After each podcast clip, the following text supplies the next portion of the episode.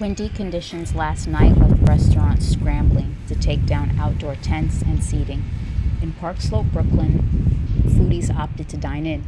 This placed further demand on local food couriers who are Asian. They say they are being attacked and robbed of their transportation. And Sky Holly reports. At the corner of Berkeley Place and 7th Avenue, a group of food delivery men waited for their next call. Mohammed Nur, 38, delivers for Grubhub. He waited with two other couriers who work for Uber Eats and Grubhub. They did not wish to be identified. They are Chinese, Mohammed says. Mohammed is from Bangladesh. He said this area has not been good to them. Uh, this area, a lot of black guys and Hispanic guys, they, uh, they use the gun and they stolen bike.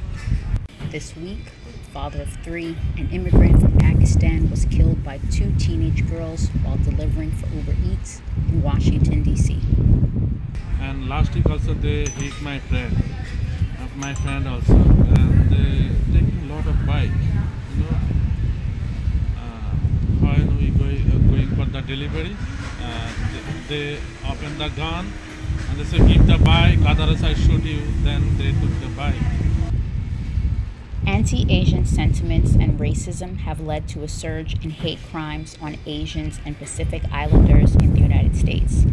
Websites for Uber and Grubhub mention safety in regards to COVID 19, yet they do not mention physical safety, caution of violent incidents, or threats of attack.